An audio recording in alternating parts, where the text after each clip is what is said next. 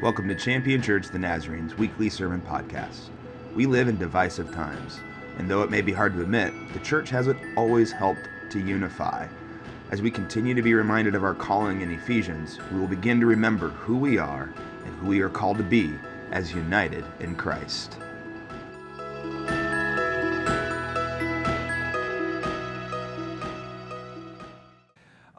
One of the things that Ephesians has particularly talked about is really the amazing reality that barriers have come down between people under Christ.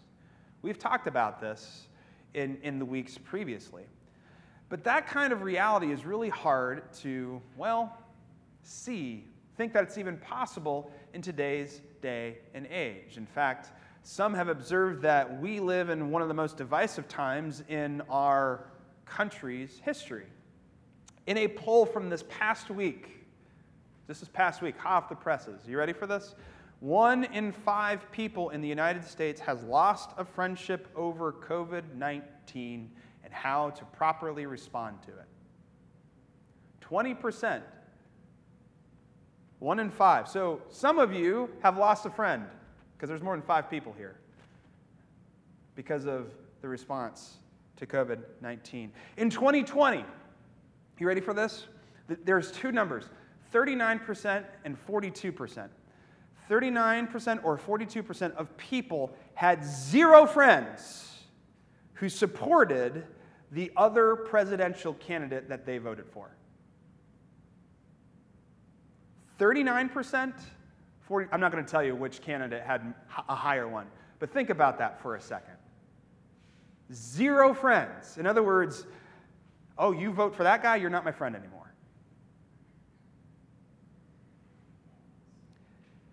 We have been building in this way. We have been siloing ourselves off from each other more than ever. And you can talk about media, you can talk about uh, you can talk about the rise of conspiracy theories online. You can bring all of it up. But really, at the end of the day, we are the ones who stop the relationship with other people.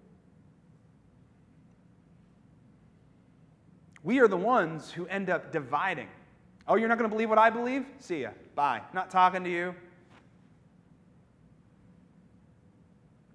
In fact, we live in a society in which any kind of permanent tie to others is treated as optional. And we have seen this not just when it comes to COVID and politics, we see it in the fact that our divorce rate has been high for so many years. Our relationships with one another are seen as optional in our society. The numbers don't lie.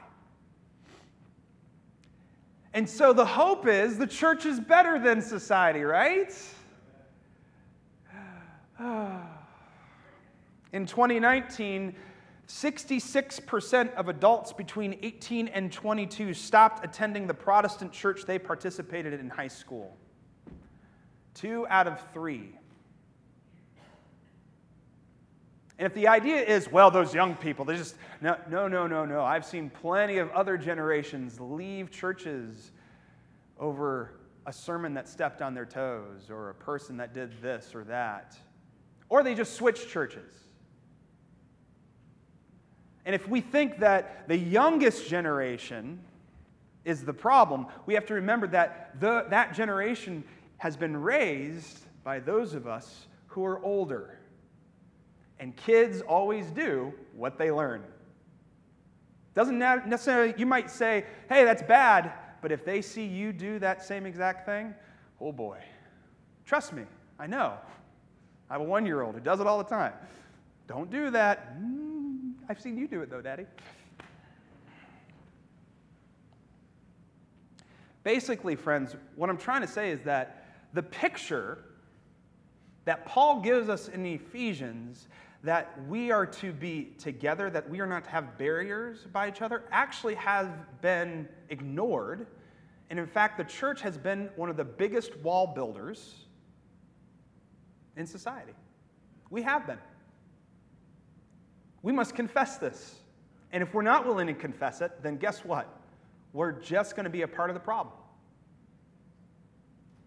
The divisions that we have accepted and embraced in the greater society are beginning are entrenching themselves in the church.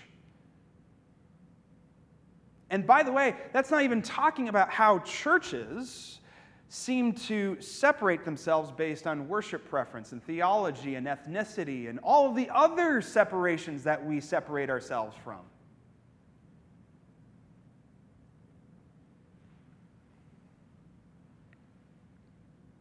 It is almost like we have forgotten who we are. And so today, as we continue reading in Ephesians, we're going to hear a call to unity by Paul once again. And he's going to call back to everything that he talked about in the very beginning of the letter. I'm just going to review it real fast.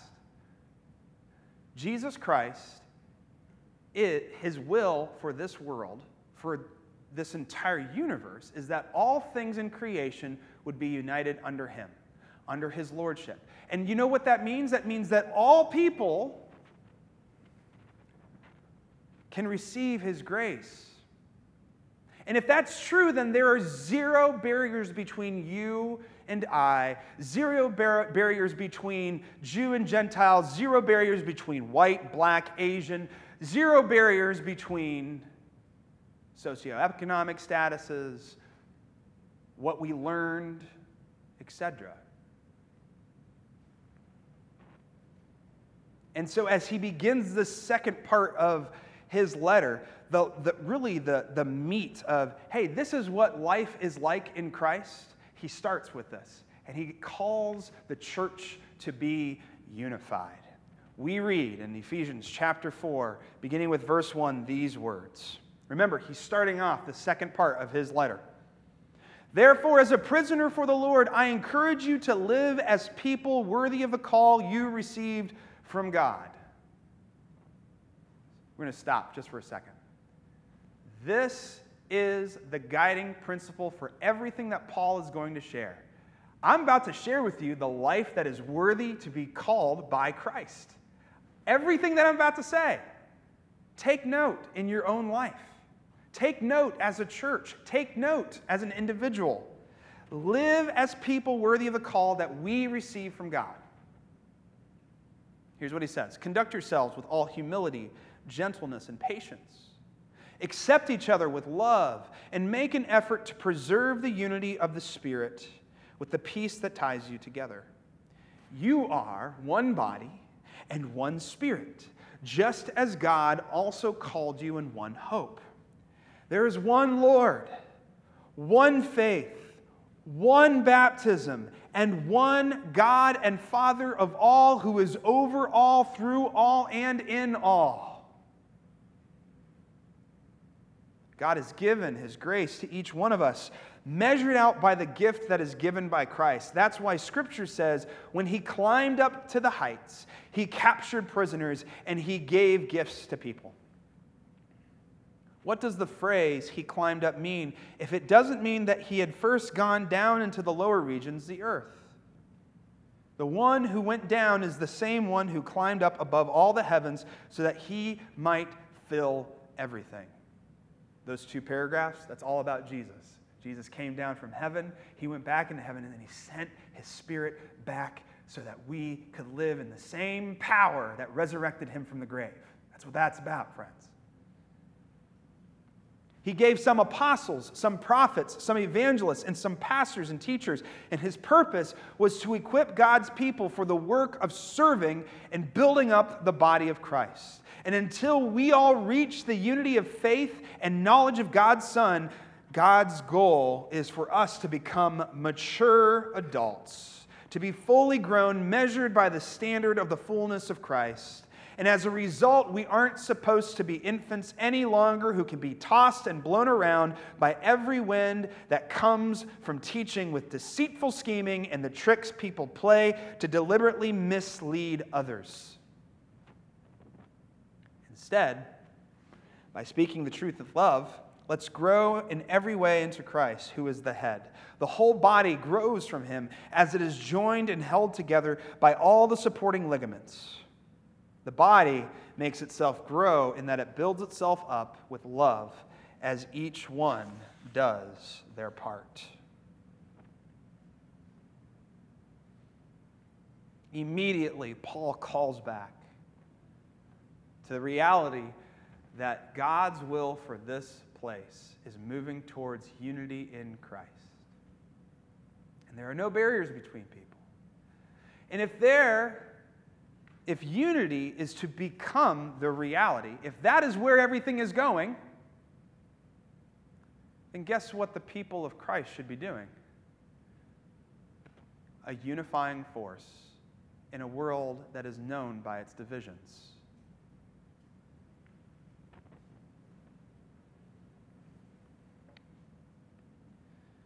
I think the one thing N.T. Wright sort of commented and sort of gave a nice word picture. It's almost like Paul is getting out the car manual. How many of you read your car manual when you got it? Yeah.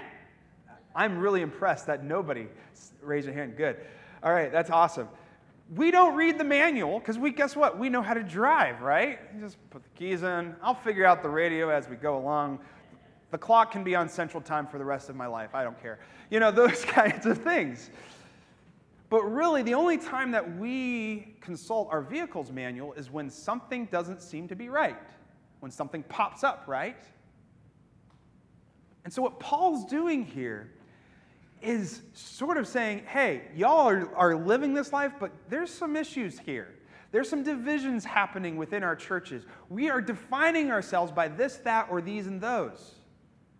Let's get back to the instruction manual that Christ gave to us. That's really what all this is about.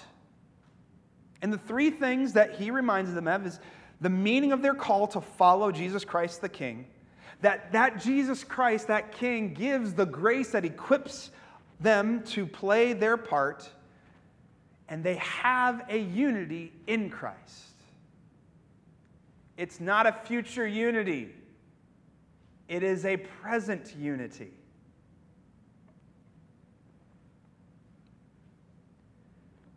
And with that, we begin to understand how we are to relate with each other. And he says it so simply conduct yourselves with humility, gentleness, patience. Accept each other with love. And make an effort, to preserve the unity of the Spirit with the peace that ties you together. Now, this is when things can go off the rails really easily because we think that unity means we're all the same.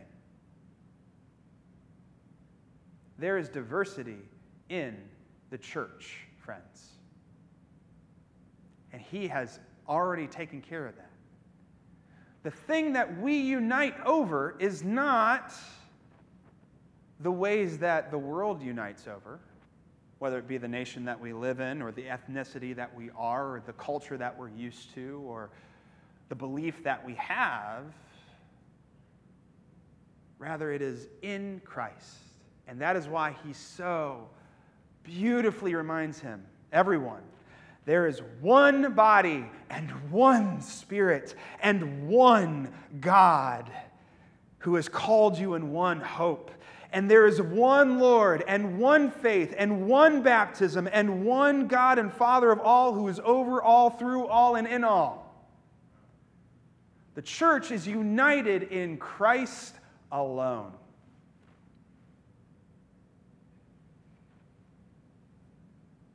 And with that, we can bring the diversity that we have as individuals together, and we are unified by Christ. That's why he so eloquently says, there are different people that do different things in the church. There's apostles, and there's prophets, and there's evangelists, and there's teachers, and there's pastors. Those are five very different things. If you've never been in church before, I'll just share with you brief definitions of these things. First of all, pastors, which is what you call me, but you might be surprised to find out what a pastor is is one that cares for the flock, one that cares for people and makes sure that people who have needs are taken care of. That's a pastor. A lot of us think pastors are preachers. No, actually, the preachers are other people. There's teachers who, who begin to share insights about God and, and what it means for our lives. Paul would be seen probably in this moment as a teacher as he writes this. But then there's apostles, and apostles, they get stuff going. They do the new stuff. Let's do a new thing for God. And they begin to work. And then you have prophets who call the people on their, excuse my word, crap. they see the world as it is, and they share how God is different from the world. The things that we so accept, the idols that we hold on to, prophets are the ones who say to them, Get them out. And lastly, there's evangelists who go out and share the good news of Christ, the good news that new life is possible. All of these are very different things. All of them accomplish it. And guess what? All of them can live in unity because of Christ. And here's the reality of things, friends I cannot be the only one doing these things as a pastor. This is for the church. And if the church, as a people, are not participating with the diversity of ways of doing life in the church, then God's will will not be done.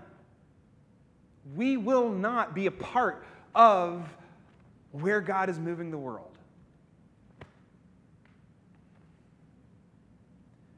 N.T. Wright says this The main point of certain people having special roles is so that every single Christian and the church as a whole may be equipped for their work of service.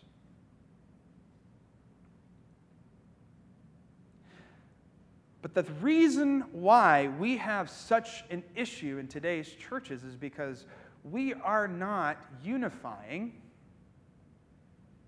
under the Lord. We are unifying under other things. And I see it all the time. People leave churches as soon as a certain instrument is put on the platform or a certain kind of song is sung. What kind of unity are you looking for? Are you looking for unity of the music that you like or the unity of God the Father, Son, and Holy Spirit who has given us one faith? There are people that start brand new churches. And obviously, I'm, I'm completely self conscious that the Church of the Nazarene broke off of the Methodist Church way back yonder. They start new churches over specific theologies or the way that they do things or how things are structured.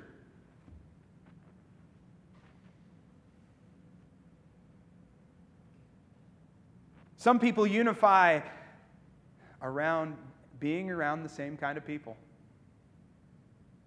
Why is it that we have white churches and black churches and Korean churches and Ukrainian churches and Russian churches? Why is that?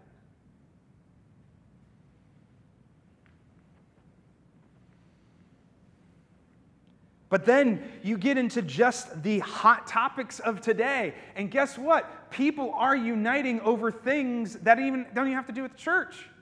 They're uniting over politics. I'm serious. There are new churches that have been started in the past few years that have cropped up over certain political movements far more than around Jesus Christ. Some some unite over economics. Some unite over how anti science are we going to be. it's serious.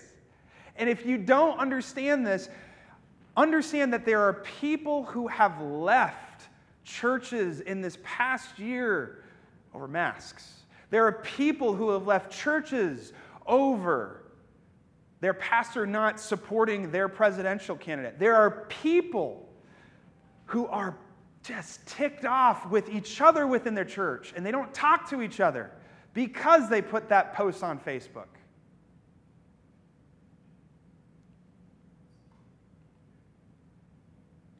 You know what these are? They're idols. They are idols. And it's time we stopped looking to idols to unify ourselves around. It's time that we stopped looking to the world for insight and actually finding ourselves rooted in Christ who is moving us to unity under Him. And it is done by conducting ourselves with humility. Maybe I don't know everything. With gentleness. Maybe I shouldn't write somebody off just because they're different than me. And patience.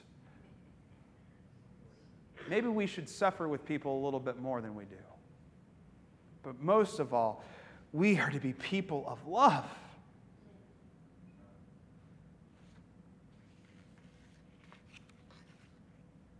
So, how do you begin to live that way? How do you begin to live that way? It's at the very end. God's goal for us is to become mature adults. Grow up. You're laughing. But there's a lot of us that have not grown up. Growing up means being willing to be open to being wrong. To be willing to say, I have done the wrong thing. That I have indeed participated in the divisiveness of this world instead of being a part of the unifying force in this world. That is Jesus Christ, Jesus Christ's will for this world. And it can't just be one person in a church. You have a bunch of immature people, and oh, our pastor is so mature. That ain't going to do anything. you can have the one saint who's mature. That ain't going to unify people. Maturity involves the community as a whole, not merely just your particular individuals, not just your pastor, your board, your ministry leaders, everyone. And if we do not begin to mature, we will not live into the calling that God has given us. And guess what we'll do? We'll begin to accept plenty of deceitful scheming and misleading tricks by others.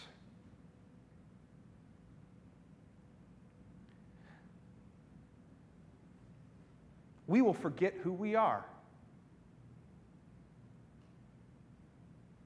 We'll go thump some political platform rather than seeing the kind of life God has called us to live.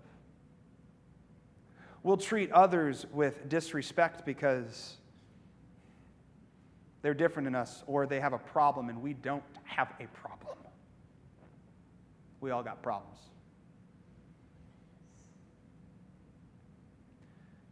Quite frankly, friends, the reason why we have been running to idols is because we as a church are not mature. You want to know what the greatest signifier of whether you're mature or not? If you are told truth and love, you actually, you know, you're willing to actually consider and accept it and maybe actually change yourself. The greatest signifier of immaturity is that offends me. Okay, have a nice day. Pastor stepped on my toes. I'm not going to talk to him for months on end. Yeah, that's lots of humility and patience there. This person put this post up on Facebook. I don't know if I can even talk to them or even see them. Yeah, lots of maturity there. If you read my midweek update this past week, you'll know that I talked a little bit about maturity. My daughter has been sick, and because she is hurting in her throat, she wouldn't drink water. That's terrifying as a parent. You need water to live, child. She don't understand. All that she understands is that there is pain when she swallows. You and I understand we are mature that drinking water, accepting good things, truth and love is important to begin to chew on and receive so that we might become better. It's the same exact thing when it comes to the church. If we lash out in anger, if we lash out in impatience, or we just simply cut off relationship, we are no more mature than anyone else in the world. And we sure aren't unifying under Christ.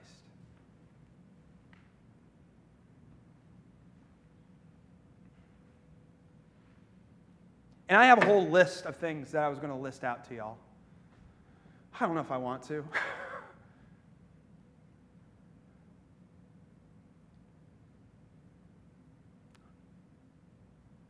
but I can tell you this it's time for us to be a little bit more conscious of what we are subscribing to as Christians. Because if it's not looking like Jesus, it ain't it, friends. And some of us are being held captive by voices that aren't Christian. They act like they're Christian, they're touting to be Christian.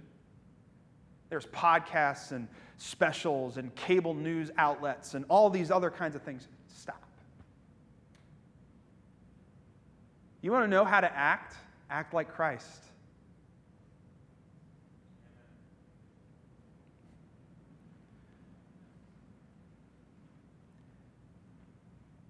And it just so happens that Paul spells it out. We need to be humble and gentle and patient loving and accepting, preserving the unity of the Spirit and the peace that ties us together. We are the one body and one Spirit, just as God also called you in one hope. There is one Lord, one faith, one baptism, and one God and Father of all, who is over all, through all, and in all. May we consciously, intensively, look to be matured by the Spirit. We're never mature. You can be 95 years old and you can be very immature. You can be five years old and be very mature. We must always be looking to Christ to transform us, to be the church He called us to be to be his sons and daughters who are bringing forth his will in the world. And what is that will? To bring all things united under Christ. All things. And there are no divisions between us and anything.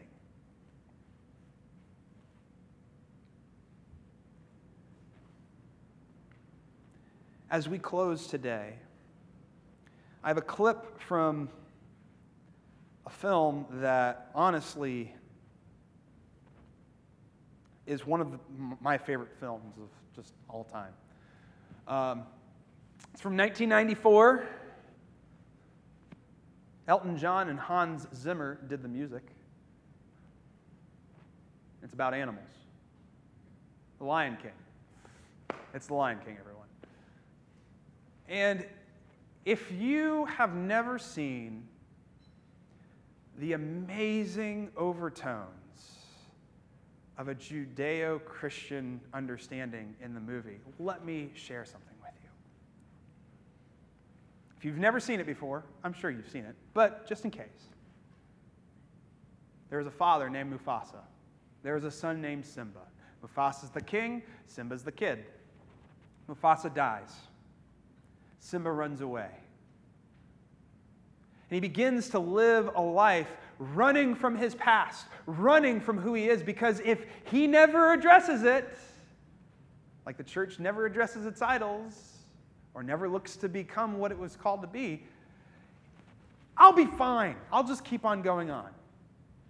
But at the very moment, some things begin to change, and he meets a friend that he had as a boy. And then one of Mufasa's, the king's advisors, priest, as you might say, shows up to him one night. And he helps him understand who he is. And when you hear the words of this clip, think of Mufasa as God speaking to the church. Would you roll that beautiful bean footage?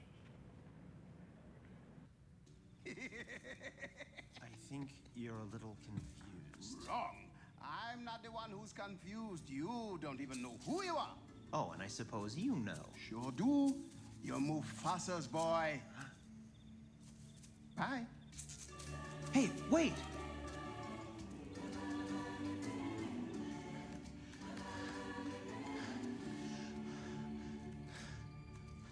You knew my father? Correction. I know your father. I hate to tell you this, but he died a long time ago. Nope. Wrong again. He's alive. And I'll show him to you. You follow old Rafiki. He knows the way. Come on.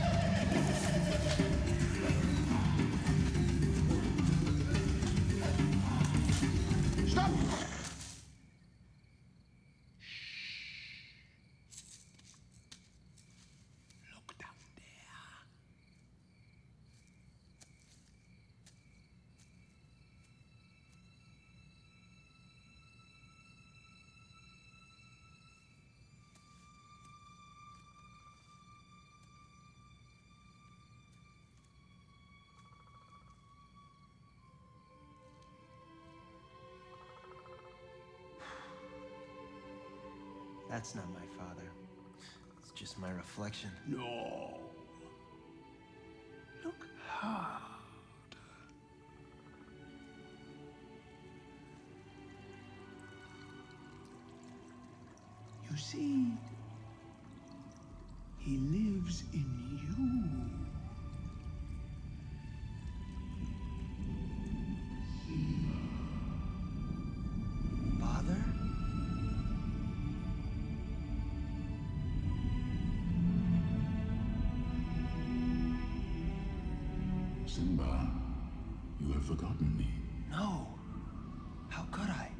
Forgotten who you are, and so forgotten me. Look inside yourself, Simba. You are more than what you have become. You must take your place in the circle of life. How can I go back? I'm not who I used to be. Remember who you are. You are my son, and the one true king.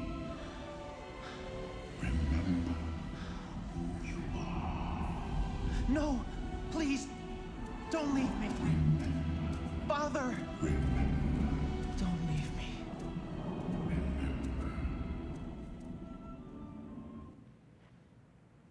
Remember who you are. When he says, You have forgotten who you are and so forgotten me, I cannot help but think God might say that to the church today. Because it is one Lord who lives and unifies the church. And how have we forgotten that?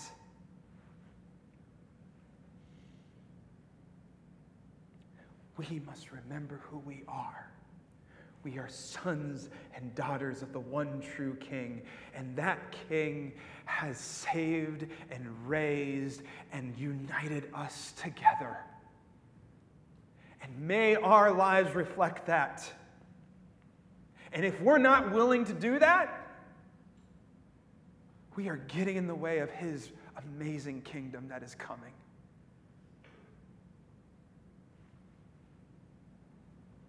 And the beautiful thing is that God is just shaking us, just waking us up.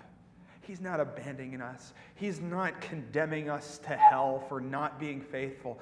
But I will tell you that when we hear the message clear as day and we ignore it, we're not doing ourselves any favors.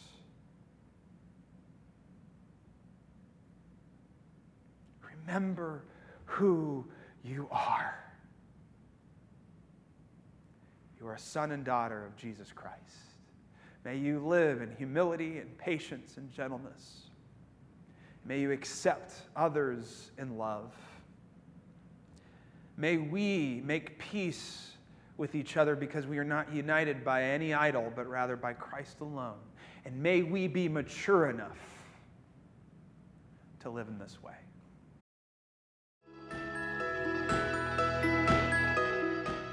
Thanks for listening to Champion Church of the Nazarene's weekly sermon podcast. We hope you were inspired by this week's message. We'd love for you to join us on a Sunday morning at 10:30 a.m. We are located at 3924 High Street Northwest in Warren, Ohio. You can also join us on Facebook Live. For more information about our ministries, or if you'd like to contribute to our ministries online, visit us at championnaz.org.